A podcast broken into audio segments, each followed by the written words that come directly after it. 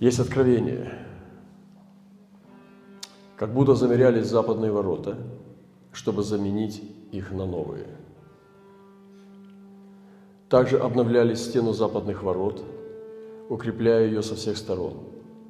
И там был колодец, который нуждался в углублении, чтобы еще более наполнить колодец и чтобы была чище вода. Человек Божий учил братьев, как нужно сделать это аккуратно, чтобы не испортить и не повредить. Когда приступали к работе в колодце, одежда должна была быть соответствующей с опоясанием. И второе. Вижу много юношей разных национальностей. Они были очень одиноки, без защиты и потеряны. Вот юноши. Если я приеду в вашу церковь, я возьму вашего юношу, и тогда все будет видно. Какая здесь вера, какой здесь дух. Они были очень одиноки и без защиты, потеряны. Это было потому, что они находились как бы в замкнутом пространстве – Человек Божий сказал, что это наша задача заняться этими юношами. И моя проповедь сегодня об этом. Кто-то сказал, что уже пропробовал, но очень трудно, так как за ними есть еще то, что удерживает их как паутиной. Но человек Божий сказал, мы не смотрим на трудности, мы смотрим на души. Они нуждаются в освобождении и попечении. Поэтому пусть Бог благословит нас, возлюбленные братья и сестры. И очень важно, э, я уже говорил о пятом камне откровения, давал первый пункт только, но там три, потому что оно усиливается, усложняется пророческое служение. И дам еще один камень из пяти. Скажу так, это коротко очень, одна минута буквально, что очень важно освещать себя для того, чтобы совершить Божью работу сегодня. Если раньше во времена свободы было Э, это не так э, тонко чувствовалось, то сейчас без святости мы не сможем сделать Божий труд.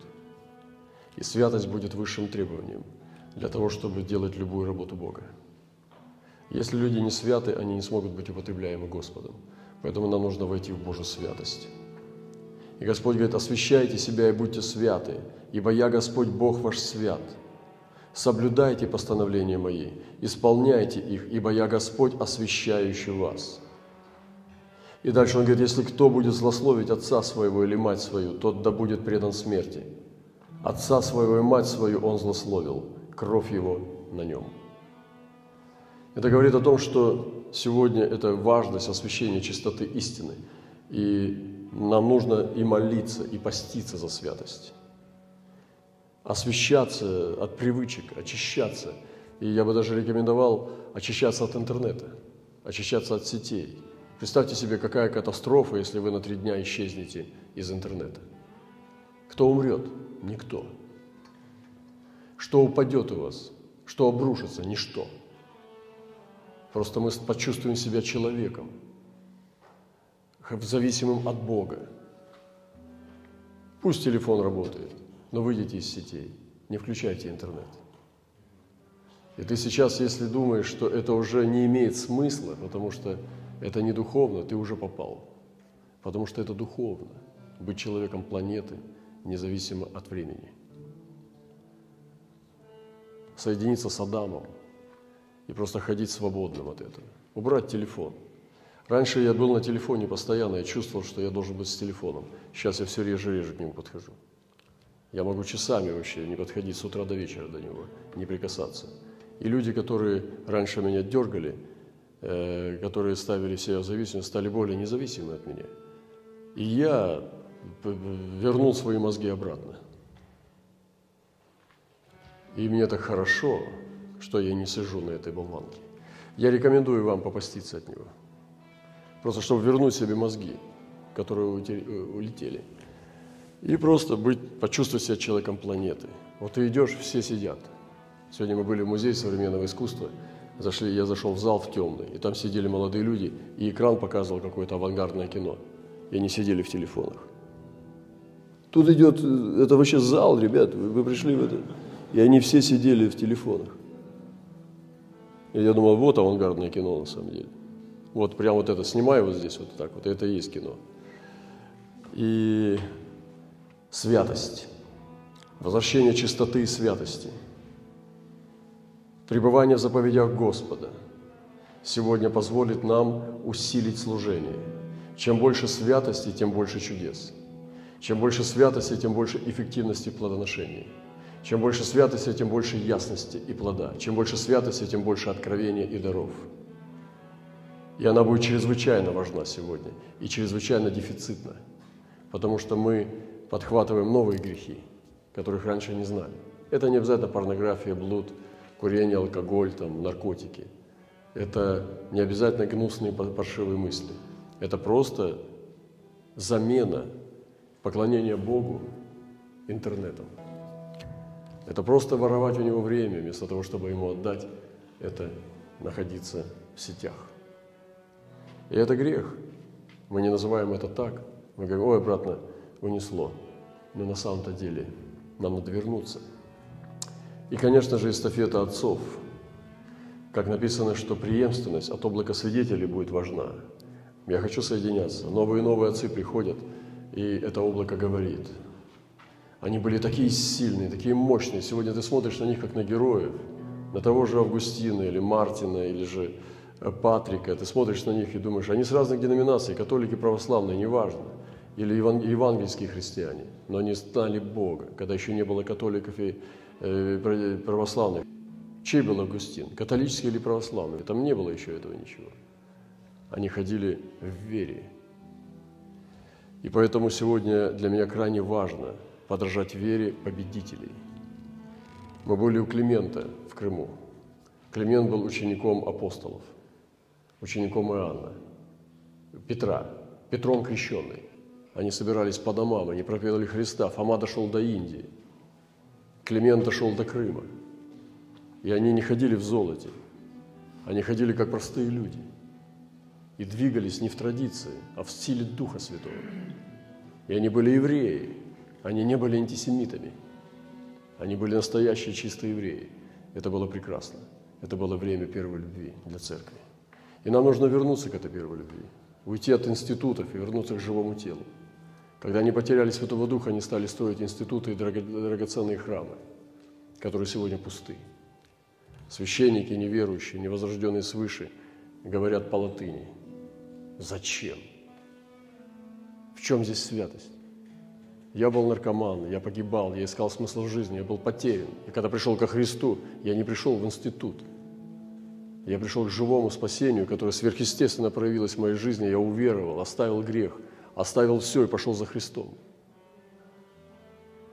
Какой институт, какая деноминация, какая конфессия. Я после узнал, что это все существует. А сначала я ничего не знал, только знал, что Бог есть, Он меня спас. Вы понимаете? И потом, чем больше я стал знать, я стал понимать, что я худшею, я порчусь.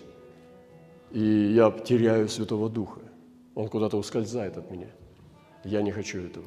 Я хочу вернуться к первой любви и пребывать в ее родстве. В ее родстве, в простоте, в чистоте, в святости. В святости любви. Потому что святость без любви невозможна. И, конечно же, эти люди, как наши отцы, как наши вожди, как учителя, они находятся в вечности, они не мертвы они в вечности. И если здесь сейчас так мало учителей в современном мире, чтобы можно было отдаться им, я возьму их из прошлого, я возьму их из вечности. И они вечны. Однажды Иисуса спросили о мертвых. Он сказал, у Бога нет мертвых, у Него все живы. И эти люди живы, настоящие Божьи ученики, из католиков, православных, евангелистов. И это не важно. Там не будет этих этикеток. Там не будет храмов, там будет золотой город, ворота из жемчуга. Там будет Божий престол, и даже солнца не будет, потому что сам Господь будет сиянием. И луны не будет, потому что если бы там было солнце, оно было бы черным пятном. Такое сияние будет там. Даже золото. Однажды есть притча, как женщина хотела золото с собой взять перед смертью. Это были куски асфальта на небесах. И она сказала, а что это за асфальт? Это твое золото. Потому что оно грязное. Поэтому пусть Бог благословит нас, дорогие братья и сестры. Сегодня мы приступаем к святости, к святому. Помните об этом, что это измерение святости будет очень важно. И Господь сказал, будьте святы, ибо я свят. Это слово, которое будет, и когда Серафимы летали, если ты хочешь славу Божию увидеть, это не просто исцеление, это святость. И они говорили, свят, свят, свят Господь Савов. Важно будет святость сегодня. И когда ты получаешь привычки, ты начинаешь э, черстветь, мутнеть и живешь с святой верой, а не сияешь, то получается, что ты уходишь от славы. Если ты хочешь ближе к славе, тебе надо повышать святость, чистоту, прежде всего в мыслях, в словах, во всем. И привычки, интернет, он обкладывает человека. Даже такие уродливые вещи, когда старик сидит и в интернете ковыряет пальцем, но это как-то не, неприлично. Что делать старику ковырять пальцем в интернете, когда ему надо молодых наставлять? Ему надо наставлять детей, воспитывать поколение – а не ковырять пальцем в интернете, смотреть всякую ерунду, жуя чипсы и хохоча над всякими пошлыми шутками, над маленьким экраном. Это сумасшествие. Давайте вернем достоинство человеку. Разве дети Адама должны сидеть над голубыми экранами и, и терять свою жизнь часами? Нам нужно достоинство. Пусть Бог благословит нас. И последнее, что я хочу сказать. Сегодня мне прислали письмо и сестра, она ну, соединилась там с верующими людьми. Они заметили, что миссия перестала двигаться. И они возмутились. И сегодня есть братья и сестры, которые возмущаются, что миссия остановилась. Это мои братья и сестры. Я тоже возмущаюсь, что миссия остановилась. И сегодня нужно вернуть миссию. И мне назвали 12 причин, почему люди не идут на миссию. Хотите их услышать? Давайте я вам коротко скажу. Но это такое, это самое, как это, антиучение. Значит, первый миф, 12 причин не идти на миссию. Первый миф. Я пытался, но это не сработало. Но человек пытался поехать, лидеры отказали. Или часто по правильным причинам, незрелые христиане, что вы не укоренены в вере, вы плохо знаете Библию. И когда у них была попытка поехать на миссию, и их не пустили на эту миссию, они разочаровались. Сегодня нужно снова пытаться пытайтесь снова поехать на миссию. Потому что сегодня, когда из церкви уходит эта мысль на миссию, мы теряем с вами жизнь вообще. Понимаете, церковь должна пойти на миссию. Молодежь должна вдохновляться идти на миссию. Спасать народы там, где хуже, чем нам. Нести Евангелие, проповедовать Слово Божие. Вторая причина – это, они говорят, моя вторая половина не, не для этого – ну, знаете, иногда жена не хочет или муж. Но нужно продолжать настаивать и достигать, сражаться. Потому что Авраам брал все равно Сару за собой. Она не могла остановить Авраама выйти из Ура Халдейского. Нужно работать с этим, и это не должно нас остановить. Третья причина не идти на миссию. А что по поводу моих детей? И многие боятся о том, что обучение их детей в школе на миссии будет не такое качественное, как здесь. Но это и есть жертва – и э, жертва того, что ты всей жизнью своей служишь Господу. И такие как бы дешевые, ну, как бы причины останавливают от спасения народов. Вы понимаете, сегодня я смотрю, вот, и мы становимся номинальной церковью. Когда начиналось как миссионерское движение, сегодня обрастая, мы уже не можем даже думать о том, чтобы двигаться дальше. Многие засели в городах – и они не собираются их оставлять. И меня пугает это. Меня это очень сильно пугает, потому что нас хватило только на один раз. Поэтому подумайте над этим. А что моей семьей? Люди не едут некоторые, потому что боятся испытать вину перед своими родителями. Ну, покинуть родителей, что они увозят их любимых, даже жданных внуков, или же расстаются с больным отцом и матерью. Но это жертва. И Писание говорит, отлепись от матери – Написано, отлепится человек от матери и отца и прилепится к жене. Надо отлепиться от своих матери и отца, чтобы двигаться дальше. Они не могут тебя удержать от миссии. Следующая причина, они говорят, я не оснащен, низкая самооценка. Когда я рос, мне всегда говорили, что ничего не, не умею там, и так далее. То есть, ну а кто оснащен? Надо двигаться и на, на пути, уповать по вере, доверять Богу, потому что там нужен огонь и любовь а не образование. Когда ты приходишь людям говорить о Христе где-нибудь в другом народе, они не требуют от тебя умной проповеди. Они ждут от тебя любви, а не образования. Поэтому образование не является критерием, что ты готов или не готов. Горит ли твое сердце огнем на миссии? Мы сейчас будем молиться о миссии, о возрождении миссионерского движения, о возрождении миссионерского огня снова в нашем сердце. Если он погас, братья и сестры, я не знаю, надо тебе идти, не надо. Я просто знаю одно, если он погас в церкви, если мы забыли об этом, мы, мы идем по дороге к смерти. Мы потеряли настоящее призвание, а это грех. Это корпоративный грех. Я сегодня хочу снова призывать ко второй волне миссии, снова и снова. Я не знаю, кого Бог поднимет, кого Он пошлет, я не знаю. Но давайте мы встанем, чтобы наша церковь была миссионерской. Чтобы она посылала снова в народы. Давайте мы снова вернем эти мысли, потому что кто-то нас заколдовал. Кто-то нас ослепил, кто-то нас оглушил, кто-то нас усыпил. Некоторые говорят, я слишком стар. А вы знаете, что во многих странах, например, в исламе, в мусульманских странах, именно пожилые миссионеры могли бы наоборот иметь больше успех, потому что они имеют авторитет и уважение. И пожилому человеку в таких культурах, как ислам, вряд ли будут противоречить. И меньше противоречий будет, чем молодому. И пожилой человек на миссии – это мощное знамение. Это знамение жизни, что в таком возрасте человек приходит туда, едет там в другой народ – в пожилом возрасте он проповедует Евангелие. Это прекрасно. Вы понимаете? Но здесь есть иногда минус, что как бы э, они уже устали. Вот это плохо. Вот это страшно, что пожилой человек устал. Жизненную силу потерял. Потерял смелость, мужество и приобрел страх. И вот этот вот, как бы написано, что пока не помрачатся смотрящие в окно, пока не содрогнутся мужи, мужи силы, и уже человек боится перейти дорогу. Нам нельзя дождаться этого, чтобы испугаться, э, делать подвиги снова. Пусть Бог благословит нас. Следующая причина – не идти на миссию. А, как можно решить эту проблему, что я слишком стар? Команда решит эту проблему. Бери молодых ребят с собой и двигайтесь в команде. Следующая э, причина – это что мои проблемы со здоровьем говорят «нет». Но вы знаете, есть э, три типа людей. Те, которые болеют, второй тип людей – те, которые лечатся от болезни, и третий – те, которые, болея, служат.